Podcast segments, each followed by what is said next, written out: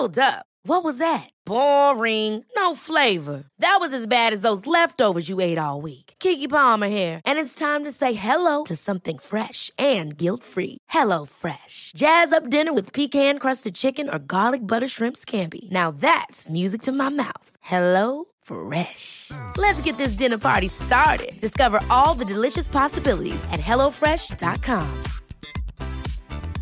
Hiring for your small business? If you're not looking for professionals on LinkedIn, you're looking in the wrong place. That's like looking for your car keys in a fish tank. LinkedIn helps you hire professionals you can't find anywhere else, even those who aren't actively searching for a new job but might be open to the perfect role. In a given month, over 70% of LinkedIn users don't even visit other leading job sites. So start looking in the right place. With LinkedIn, you can hire professionals like a professional. Post your free job on linkedin.com slash achieve today. Welcome to the Badass Women's Hour podcast. Three women, one podcast, and a whole load of badass. I'm Harriet Minter, and I'm here with the amazing Natalie Campbell and the incredible Emma Sexton. And this week we have been talking to Nicole Bremner, property developer, who's going to teach you how to make millions from houses. Plus, we are analysing our sheer love of Sex in the City and Love Island and talking everyday racism. One, two, three, four.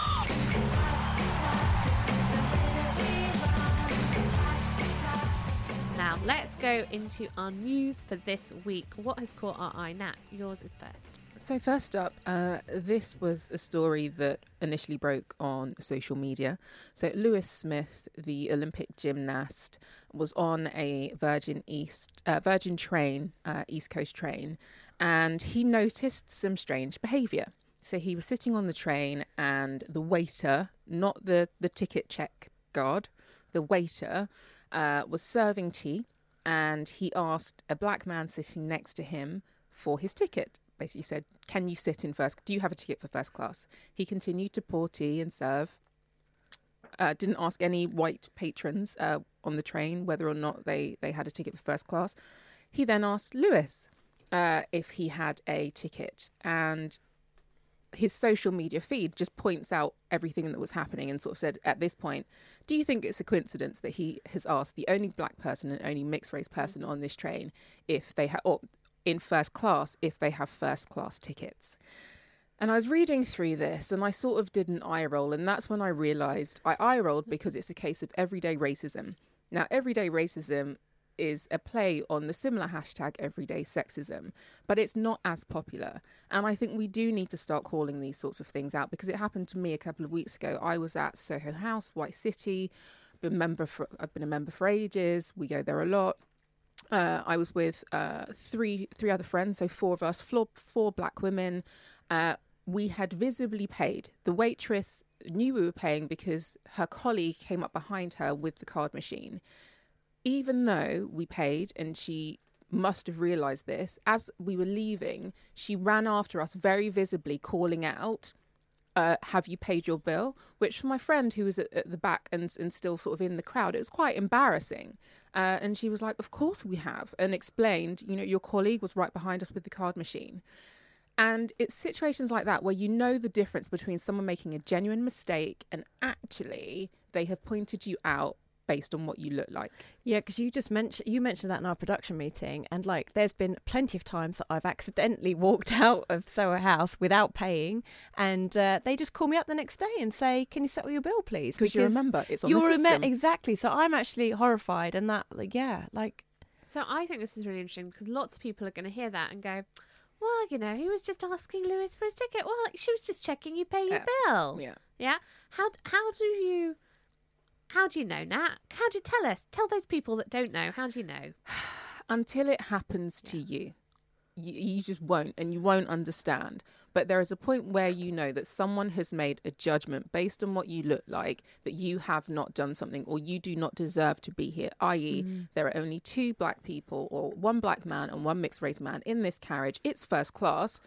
Are there, should they be Yeah. here? Is the thing that's going on in his head, and therefore he asked to see tickets. He has no reason to check tickets. He was the waiter serving tea. Uh, Virgin did apologise and said they've launched a complaint, in complaint and an investigation. And the man sitting next to Louis also spoke to the train manager. So I'm glad that it was flagged. But actually, I think we need to revive the everyday racism hashtag. So actually, so we don't have to explain what's happening. In the same way, you don't have to explain when you think something is sexist. You don't have to say, "Well, I think it's sexist because of this." You just take it as a given now because that is a, a woman's experience. If I'm telling you that was racist versus not. I know Yeah. the difference because it's my everyday experience. Um, and, and so I think we need to start a campaign around everyday racism. Yeah, like because it. you're eye rolling because you you know you're used to it. It's like Yeah. it's just happened again, Yeah. and it's so familiar to you. But I think, you know, I think we do need to start calling this out because it's, and also we should be much better at this in terms of you know uh, unconscious bias. You know, there's a lot of organisations that are putting their employees through workshops and things. So I think we do need to start a revolution with this hashtag and start calling it out because what's familiar to you um, shouldn't be familiar. Shouldn't just be accepted. So we're going to put it on our social medias now. Put that story on our social media uh, at Badass Women's Hour HR with the hashtag Everyday Racism. We'd love it if you would retweet it. If you see this stuff, if you see incidents like this, let's throw it on Twitter and let's get this going and see if we can create a movement and make sure everyone realizes what is happening. So, second story tonight. Uh, this is my pick 20 year anniversary of one of my favourite shows ever, Sex and the City. Twenty years. 20 oh my years. goodness! How I feel so old does that make you feel? Oh. 1998. 1998. So it's been in the news a lot because obviously it's their 20 year anniversary, and there's a lovely piece in Stylist about what happened when I rewatched every episode of Sex and the City, um, and all the stuff that the author hadn't kind of realised was in there, but definitely is. So, for example, the fact that the cast is basically entirely white. I think there is one. I've, I've just realised when we were talking in our pre-production meeting, I know literally every episode of Sex and the City. Do you? There is one classic Sex and the City episode where Samantha dates a black guy and tries to get involved in what is massively stereotypical black culture. Yeah, that's pretty Oh, much I missed that bit. one. I missed Yeah. that one. Uh, other things, female friendship. What it shows us about female friendship. So this for me was one of the defining things about Sex and the City was that it, I thought, depicted female friendship in a way that no other show did Yeah. at the Mm. time. Yeah. And I know so much about it. There's a lovely scene where uh, I think it's Charlotte says maybe we shouldn't be waiting around for men to be our soulmates. Maybe we should be each other's soulmates. And men are just this nice and she said play that as a joke, and I've had that conversation more than once with lots of women about Yeah. that is basically the pension plan.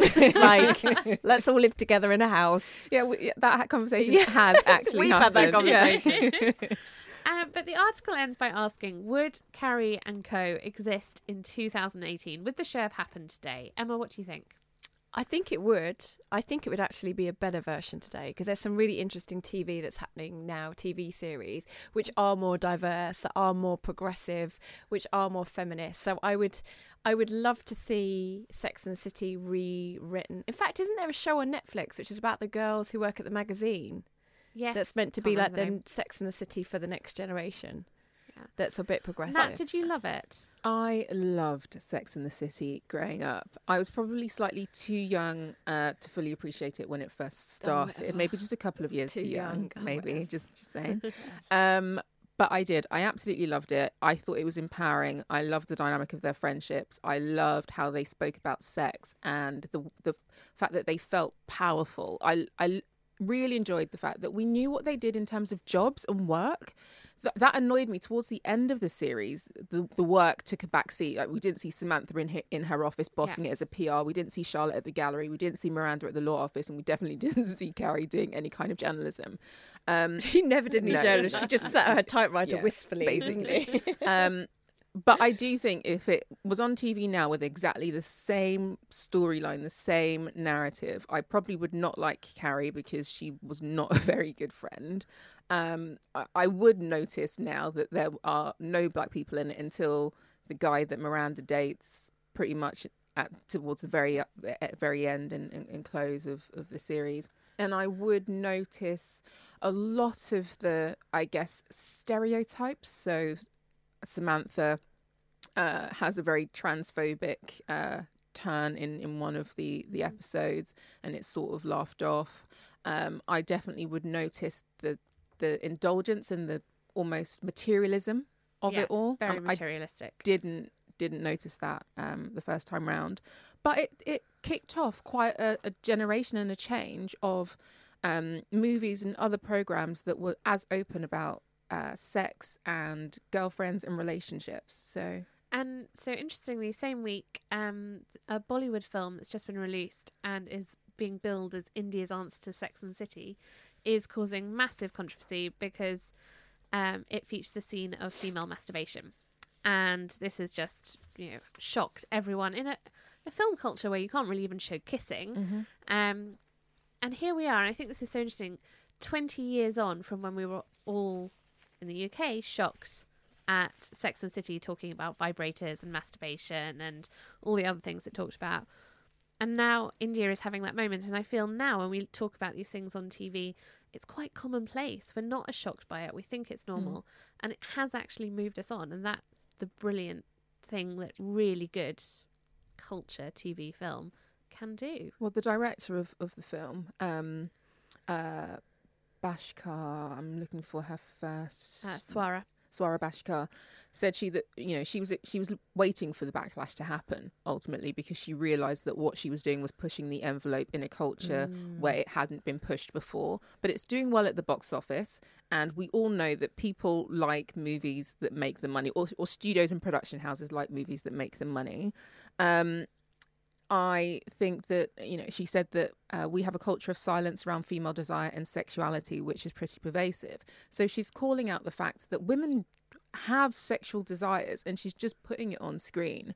Um, and I say, hats off to her. Yeah. Keep pushing the envelope. It's pretty badass to do it in that culture as well. I think that Yeah. you know has such strong religious beliefs. Um, so yeah, good on her. And speaking, obviously, of love on screen, we could not talk about Love Island as well. Uh, lovely story this week um, in The Guardian about why Love Island's brutal dating game show shows us that men are vulnerable too. Um, because this week has been really, with one notable exception, all about the men being, as the Love Islanders would put it, pied. They've all been Pied. pied. I was going to say rejected, they but all yes, pied? pied is the Yeah. word. Yeah. Pied Were they is the all pied? No, they weren't all pied. Not, a couple of them were. uh, one of them wasn't. Adam wasn't pied, and Jack was pied, and then he was unpied. So um, Jack's it the one with Danny the end for Dyer's daughter, isn't he? Is Yes, that it? helpfully also called Dani Dyer, just so nobody forgets her. God, yeah, I mean that was a um, but what it actually showed, which I thought was really lovely. So, two big things about masculine vulnerability came up in the show this week. The first being Alex's kind of multiple rejection from every woman mm. on the show, and just feeling like he completely lost his place in the world because he didn't understand who he was if he couldn't attract a girlfriend. Alex is the A and E guy. Alex is the Oh, only yes, doctor I really went in as felt for him.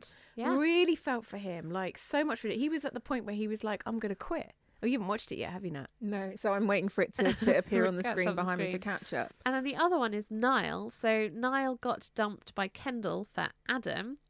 Adam is a kind of six foot five I mean, Versace model. He is fair. Okay, so I Yeah, would say bye bye too. Just saying from the visual. You would Uh. I'd say bye bye. Uh, look, this show Oh, yeah. is about aesthetics first of all, and uh, I think one of the reasons it's I Is it I enjoy about it. love?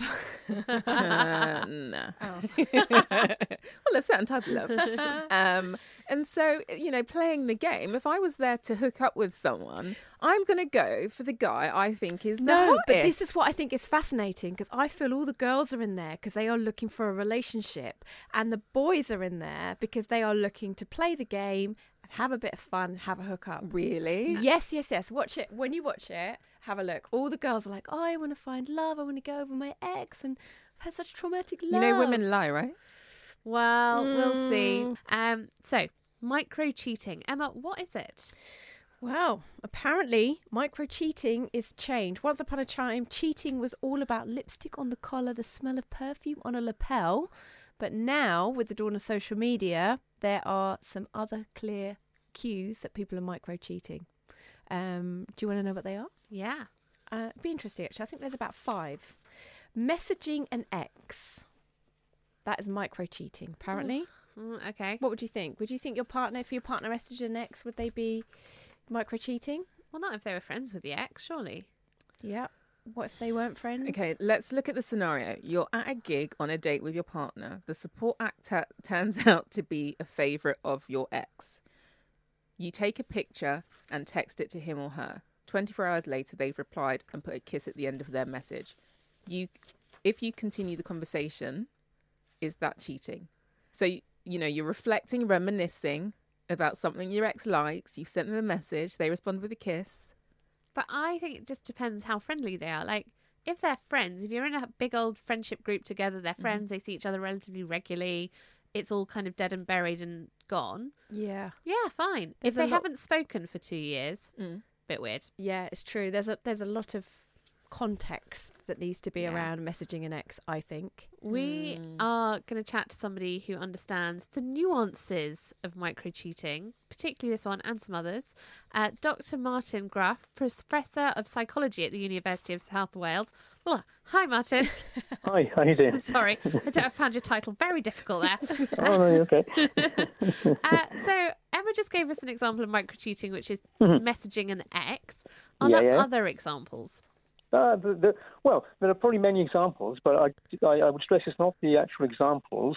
Um, you know, I've come across articles which say 33 ways that you're, you might be micro cheating and so on.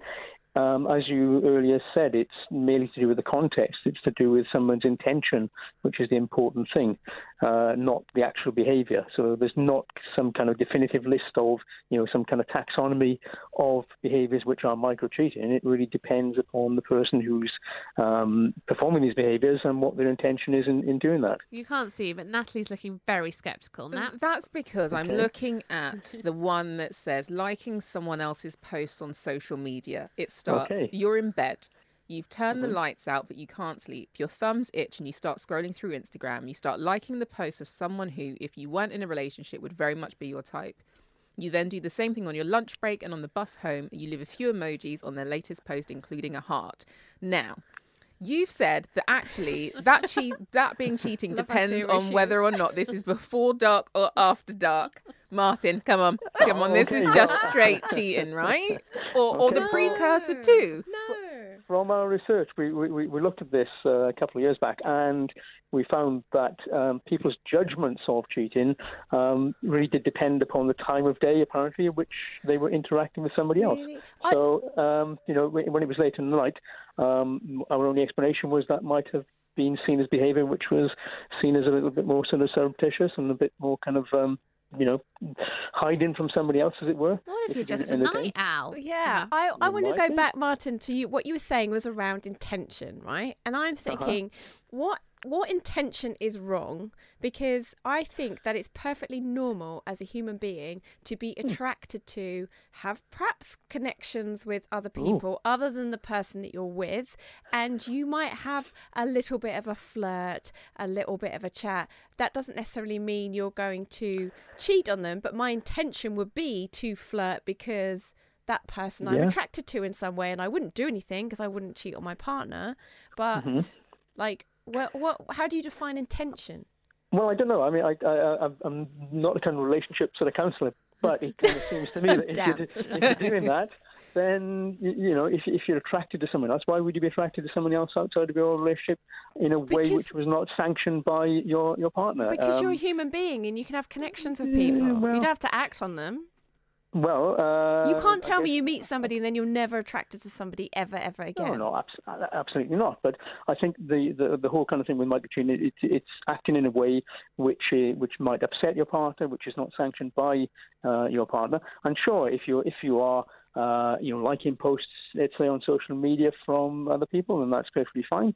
Uh, and you might th- there might be no intent in that, but So is it it's it is it agreeing what your behaviour should be with your partner? Because I'm thinking if I was with a really really jealous partner, they might get Yeah, yeah, yeah. upset about Sure. me. I don't know, liking somebody's social media post. But if I was with somebody who was a little bit more relaxed about it, then they wouldn't. So is it about us indeed deciding I- with I- our partners what's acceptable and what isn't? I think I think it does, and I think you know that that's kind of where the uh, issue lies. Maybe it's it's to do with you know, as I said, it's person's intention. It's to do with maybe what your partner thinks, and it's to do with you know if you if you've got someone who's sort of chronically jealous, um, then you know, you probably can't do anything, can you? And you know, as you quite rightly said, that you know, you can uh, like posts on using that as an example, like like things from somebody else, for example.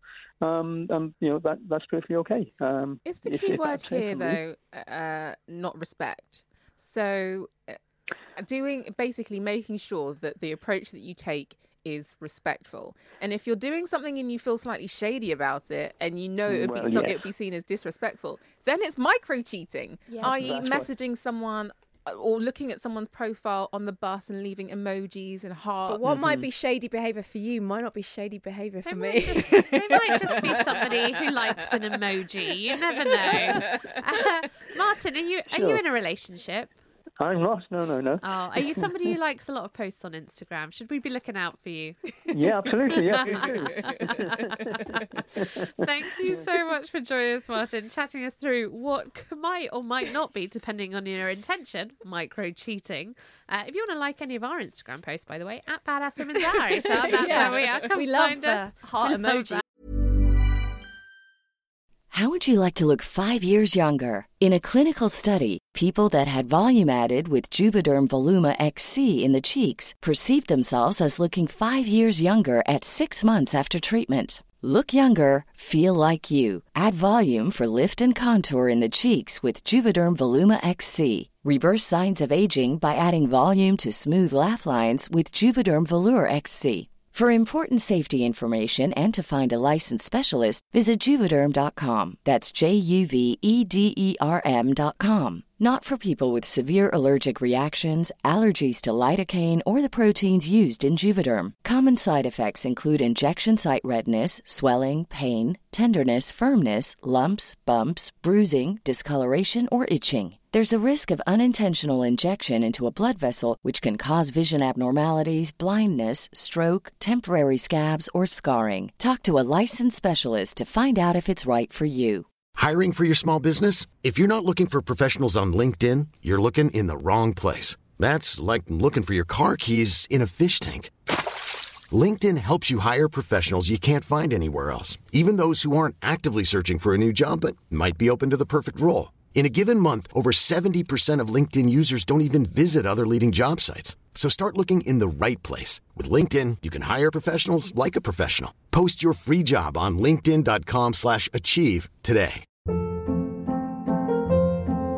Hold up. What was that? Boring. No flavor. That was as bad as those leftovers you ate all week. Keke Palmer here, and it's time to say hello to something fresh and guilt-free. Hello Fresh. Jazz up dinner with pecan-crusted chicken or garlic butter shrimp scampi. Now that's music to my mouth. Hello Fresh. Let's get this dinner party started. Discover all the delicious possibilities at hellofresh.com. Badass Women's Hour XL on Talk Radio. She'll get you talking. Now, if you, like me, are addicted to those property shows on TV where somebody just finds a house, turns it around, and makes a multi million pound property, makes multi million pound property, makes a multi million pound profit from property, uh, then you're going to love our next guest. Nicole Bremner is a property developer, best selling author, and I love this bit particularly. The owner of a company that only employs women. Hi, Nicole. Hi. Hi. So before we talk about anything else, how have it, how is it that in the very blokey world of property, you have come to run an all-women firm? Purely by accident. And actually, we tried to hire men recently, early this year. We put out an offer to a guy and uh, we never heard back from him. We, I think that we really intimidate people or men. So you're a property developer. Does that mean that you buy a house, do a bit of decorating, and sell it on? you buying huge developments? Where are you on the spectrum?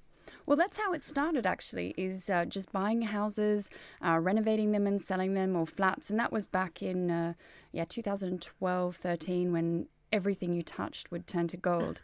uh, the, the property market was rising. It was very, very easy to do. And a lot of people jumped into property development then because it just looks so easy.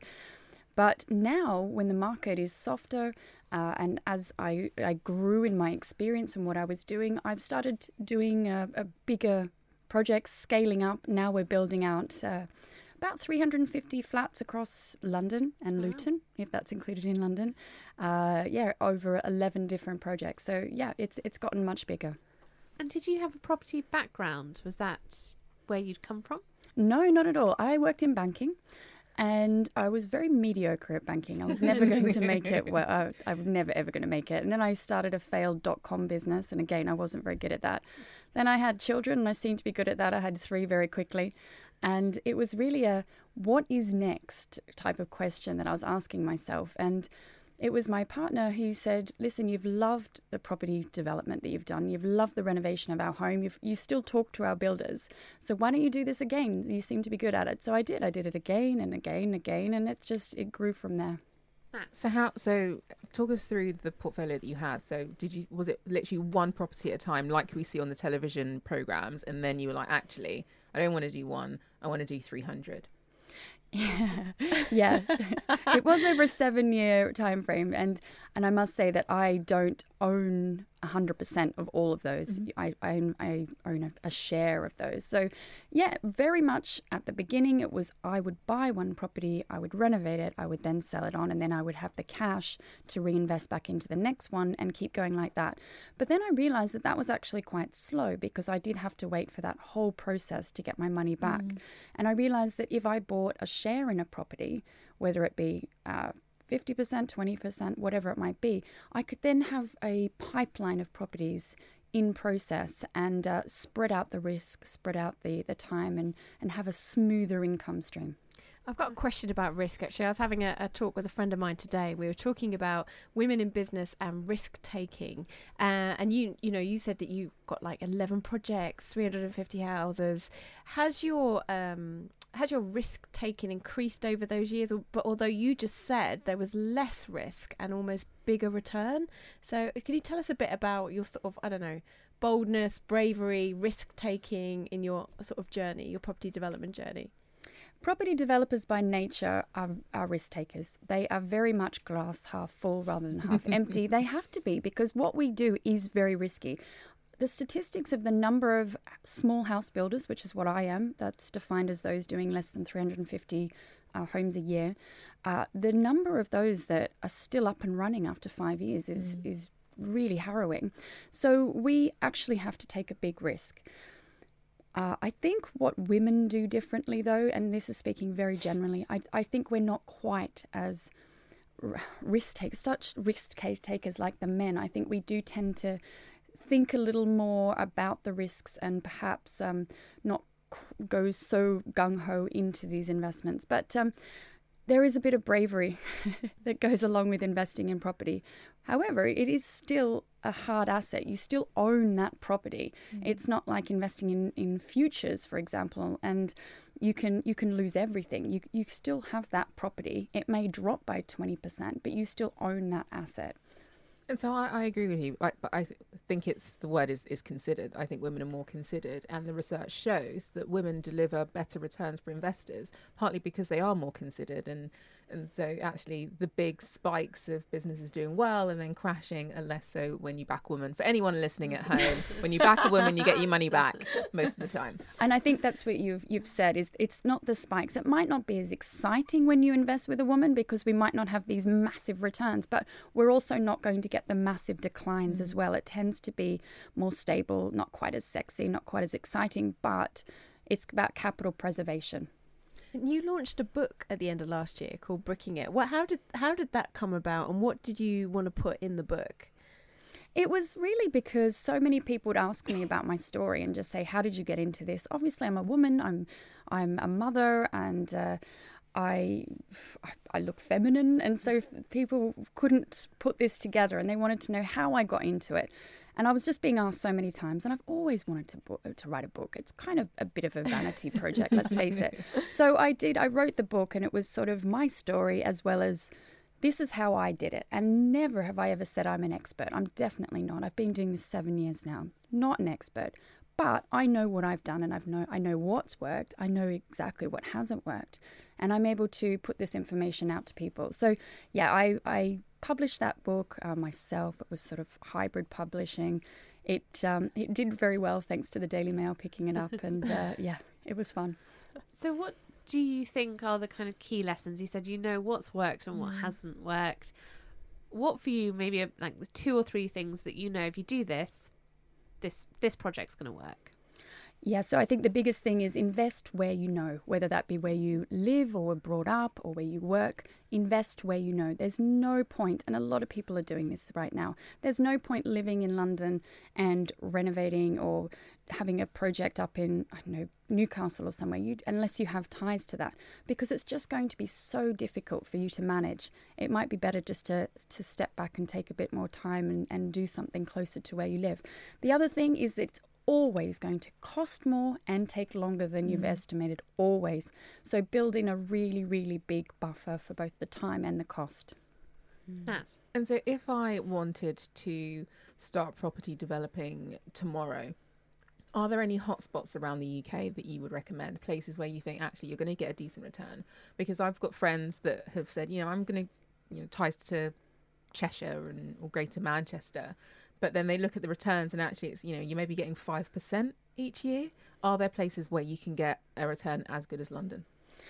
Well, the, re- the actual returns are divided into your rental income and your capital growth. So, with rental income, it's always been the actual uh, rental yield that you get in London has actually been quite small, but what you've been able to get historically is a capital growth. So, your money's grown on the value of the property.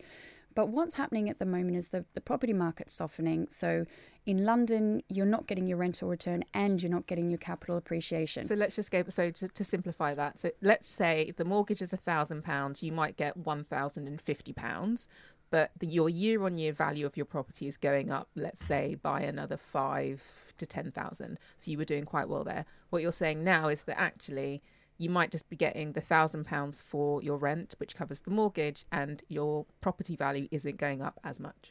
or it might actually be declining at the moment. That's the issue in London at the moment, especially, and that's starting to spread out to other uh, south eastern uh, areas and cities of, of the UK. So there are areas that are still growing. I believe that places like Manchester, um, Derbyshire, that sort of area is something that's being touted a lot recently. Uh, places up north where the rental yields, some places still have double digit rental yields. I don't know how much longer that is going to last. I still think that if you are London based, look for areas where there are big regeneration projects going on, where the local authorities are actually investing heavily back into their areas. You look at Wembley, or you look at Stratford after the Olympics and before the Olympics. That was a massive, massive regen project. Emma's I, hometown. so I live in E13 Plaistow, and I've been on a campaign for literally 10 years to try and get people to move to Plaistow because they're all spending all their money on their one bedroom flats. So I'm like, you can get a three bedroom house and be my neighbour, and there's massive regeneration around there. Absolutely, and So, how, what a you. better thing than being your neighbour. everyone can stop laughing at me. We've heard it. I completely agree. And all of these areas, even uh, West Norwood, uh, Brent Cross, uh, Wembley, all the dock areas around uh, East London, all of these areas, are, there's a lot of regen. So you can jump in and let some of the developers take the early risk. And once they've done that, then. Um, then there's space. Uh, Again, Crossrail, that's another thing that's coming. And there's usually two, t- uh, two key times that you can profit from these sorts of announcements is one is just when they're made so if they announce a new crossrail line and the second is once people move into these areas realize how great they are and they can then jump in as well Yeah.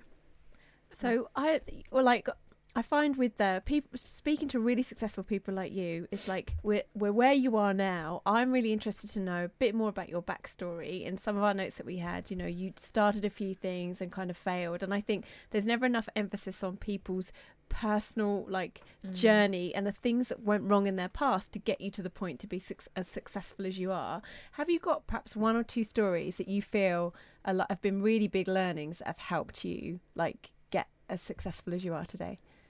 Uh, I, I'm still I'm still working on this becoming successful business, and I think that um, having had a failure and as I said in the in the intro, yeah, I was very mediocre in banking. I just um, I wanted to be good at it. I just wasn't. It just wasn't me, and I worked in very much a back office function, and I was building spreadsheets all day, and that's just not me. I love being in front of people. I love talking, and so for me, it's knowing when to quit actually and knowing when to move on and, and admit that okay this is not something that i'm good at and then dealing with the shame that comes along with that there's guilt and there's shame and there's all these the hushed whispers of family members going, "Oh yeah, Nicole's not doing that anymore," and you just feel such shame for it. But actually, what you do get, and this is when my my dot com fashion uh, company, when I finally decided to pull the plug on that, there was this instant relief as well, and you think.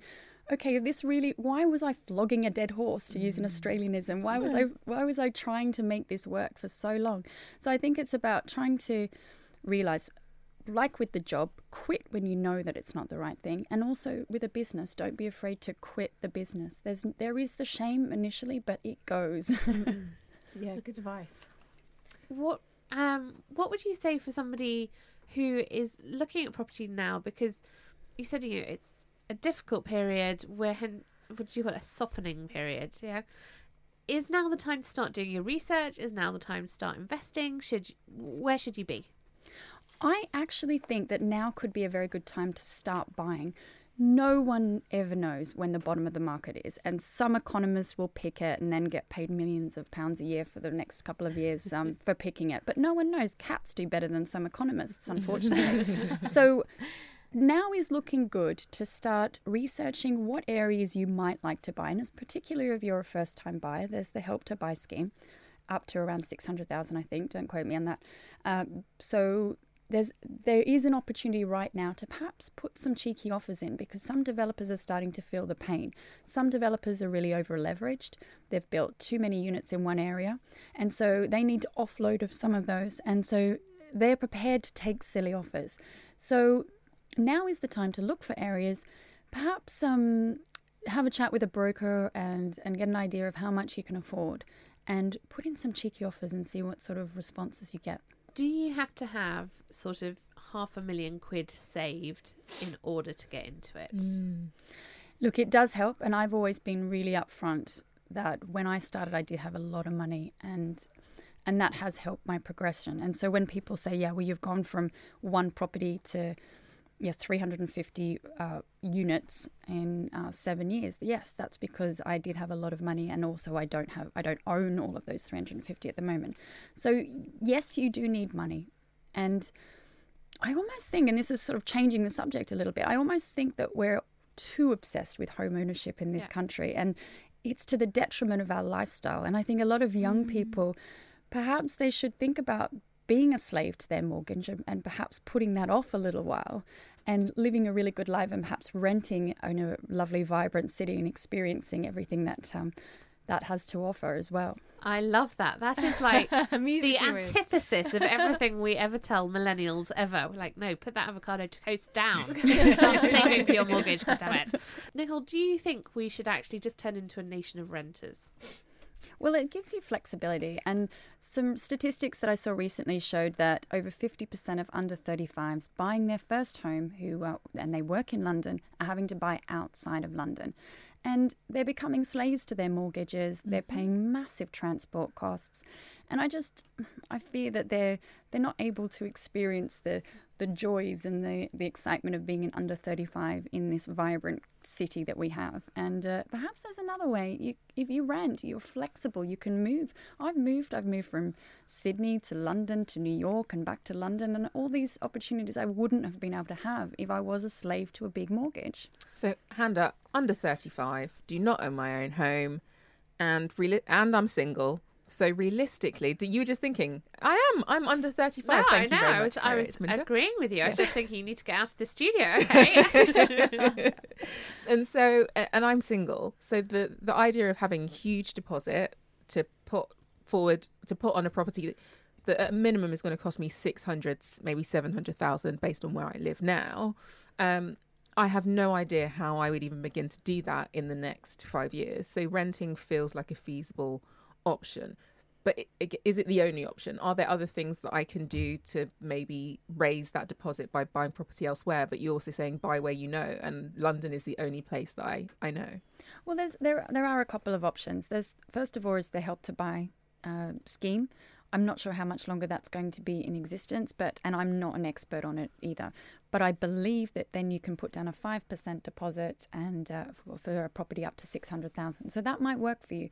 The other option is to perhaps pe- treat this as a business transaction and find a like-minded person or persons who can then buy in with you and you own a share of that particular property. And there's ways to legally divide that up so that if the relationship breaks down or if one person wants to move on, then someone else can come in or you can buy out the others at a preset price.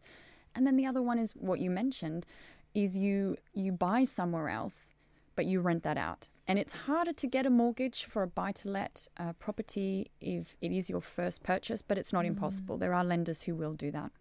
Okay. Well, last week on the show, uh, we was talking about feminist brides, and uh, Olivia spoke about the fact that when she was growing up, her, she lived with her mum and her mum's best mate. And so I said to my best mate, I was like, maybe that's an option. Maybe we can buy somewhere and you have the top floor because I want the garden and I take the bottom floor. That that's possible, maybe. I love that you've just decided you're getting the garden, so yeah. relegated to, to the top floor. Yeah, your mate in the loft. Nicole, this was something you mentioned earlier, right? That you you you said you're renovating 350 houses. But I'm not doing all of them. I'm a part of it, and I have mm. investors if I decided that actually there's a great property at the end of my road that I think I could do up and sell at a profit, but I just don't have the money, how would I go about bringing somebody else in? So find someone that does have the experience. Um, talk to friends, talk to, to people you know, research online, give me a call, and you'll find someone who will uh, know someone. And recommendations are always the best way. But most developers are used to working with people as investors. And there's also there's crowdfunding, which is a new, mm. quite a mm. new concept, but it's a a legal way of investing in, in fractional property ownership as well. Mm, that's interesting. I never thought you could um, almost like, yeah, go in and invest with somebody else who was property developing and then get a share of that. So that's very interesting. Well, years ago, I went to a um, sort of I, th- I, feel like it was almost entitled something like making millions from property or something. Course, yeah. Know, workshop. And the, the woman running it actually said there's something you, even just if you can find a plot that somebody else that property developers would want, but they don't know about because maybe it's down an alley that you would only walk down if you're walking in that direction, or it's been boarded up and now it's suddenly come to life or whatever. Actually, being able to take that information and find somebody who's interested in that in that information that's still valuable. That's still something that has yeah, it is still value. has a, val- a, value, and there there were lots of these courses that sprung up over the last few years that um, charged people anywhere from yeah, 20 to 200, even I've heard 20,000 pounds mm. wow. to uh, learn how to be what is called a sourcer. And you source properties, give them to developers, and you take a 1, 2, sometimes even 3, 4, 5% return on that. However, it's actually, it falls foul of regulation because in order to tra- in order to do that, you need to have a real estate a, a real estate license. You need to actually be licensed. And so all these people were going out doing that and uh, selling these courses on how to do it and training up these people to be unlicensed real estate agents. So they've had a ah. massive crackdown on that recently, and so.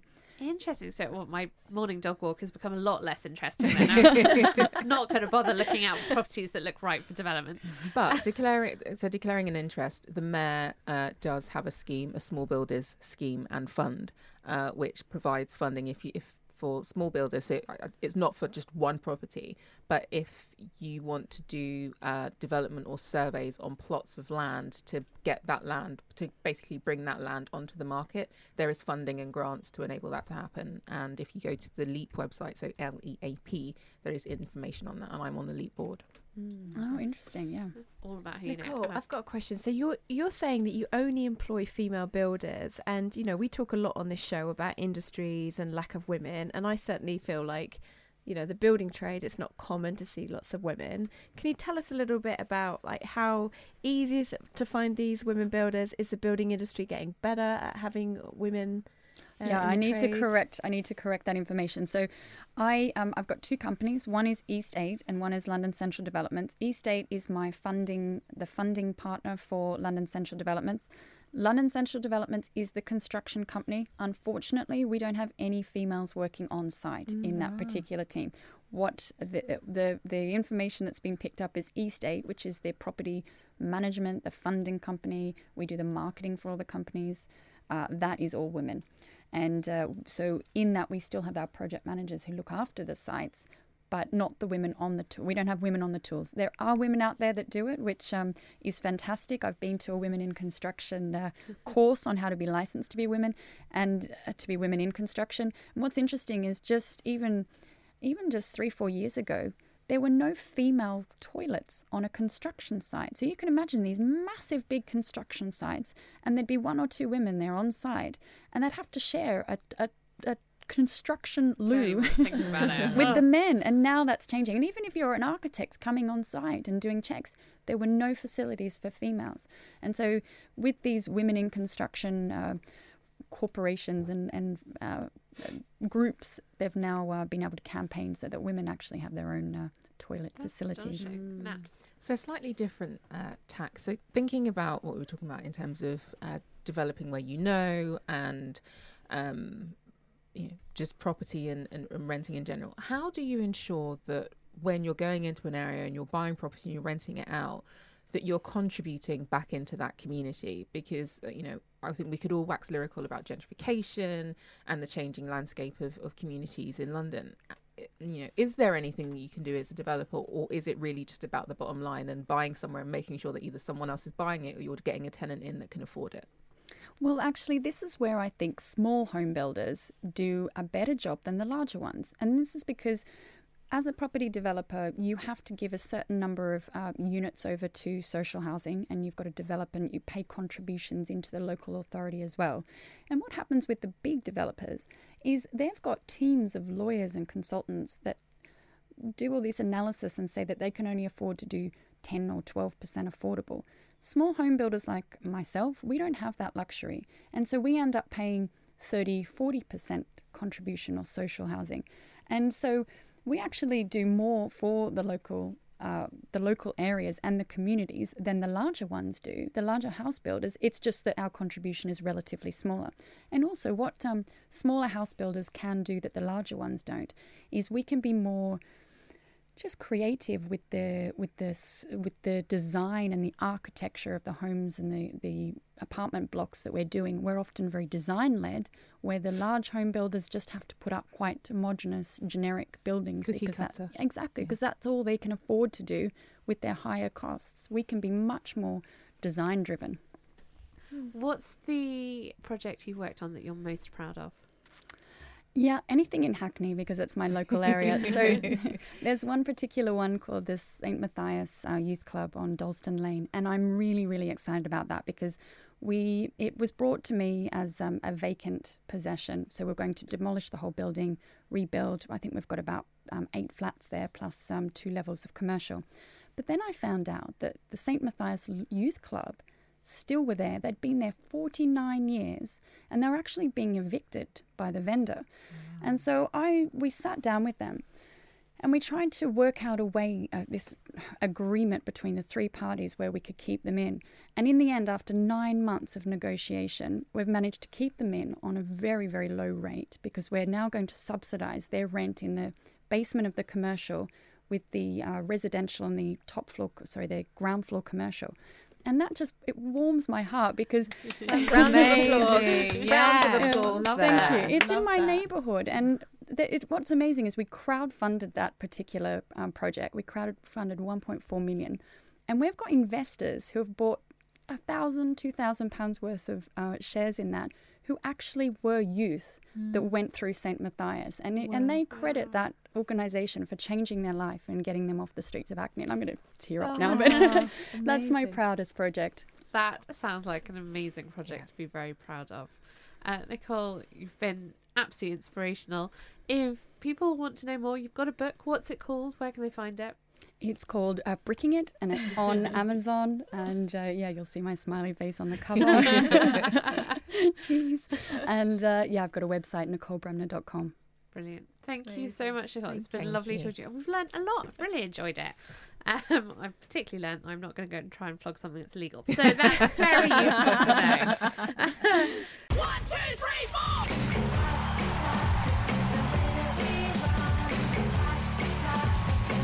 You've been listening to the Badass Women's Hour podcast. If you liked it, you know what you should do? Subscribe, then we'll be in your ears every single week. You could also rate and review us. A little five stars makes us happier than anything. Or a lot of five stars. Or a lot. Come talk to us at Badass Women's Hour HR. Tell us what you loved, and we'll see you next week. Ever catch yourself eating the same flavorless dinner three days in a row? Dreaming of something better? Well, HelloFresh is your guilt free dream come true, baby. It's me, Keke Palmer. Let's wake up those taste buds with hot, juicy pecan crusted chicken or garlic butter shrimp scampi. Mm. Hello Fresh.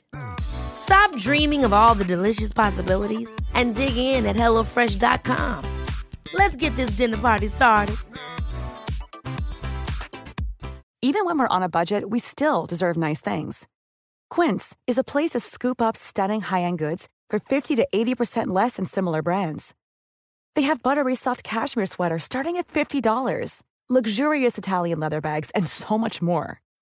Plus, Quince only works with factories that use safe, ethical, and responsible manufacturing. Get the high-end goods you'll love without the high price tag with Quince. Go to quince.com/style for free shipping and 365-day returns. Hey, folks, I'm Marc Maron from the WTF Podcast, and this episode is brought to you by Kleenex Ultra Soft Tissues, your ally to help tackle your allergy symptoms this season. I love the change of seasons, but nobody loves pollen and all those other things floating in the air that make you sneeze during this nice weather. Kleenex Ultra Soft Tissues are hypoallergenic and allergist approved, so fight back against watery eyes and runny noses without worrying about irritating your skin. For this allergy season, grab Kleenex and face allergies head on.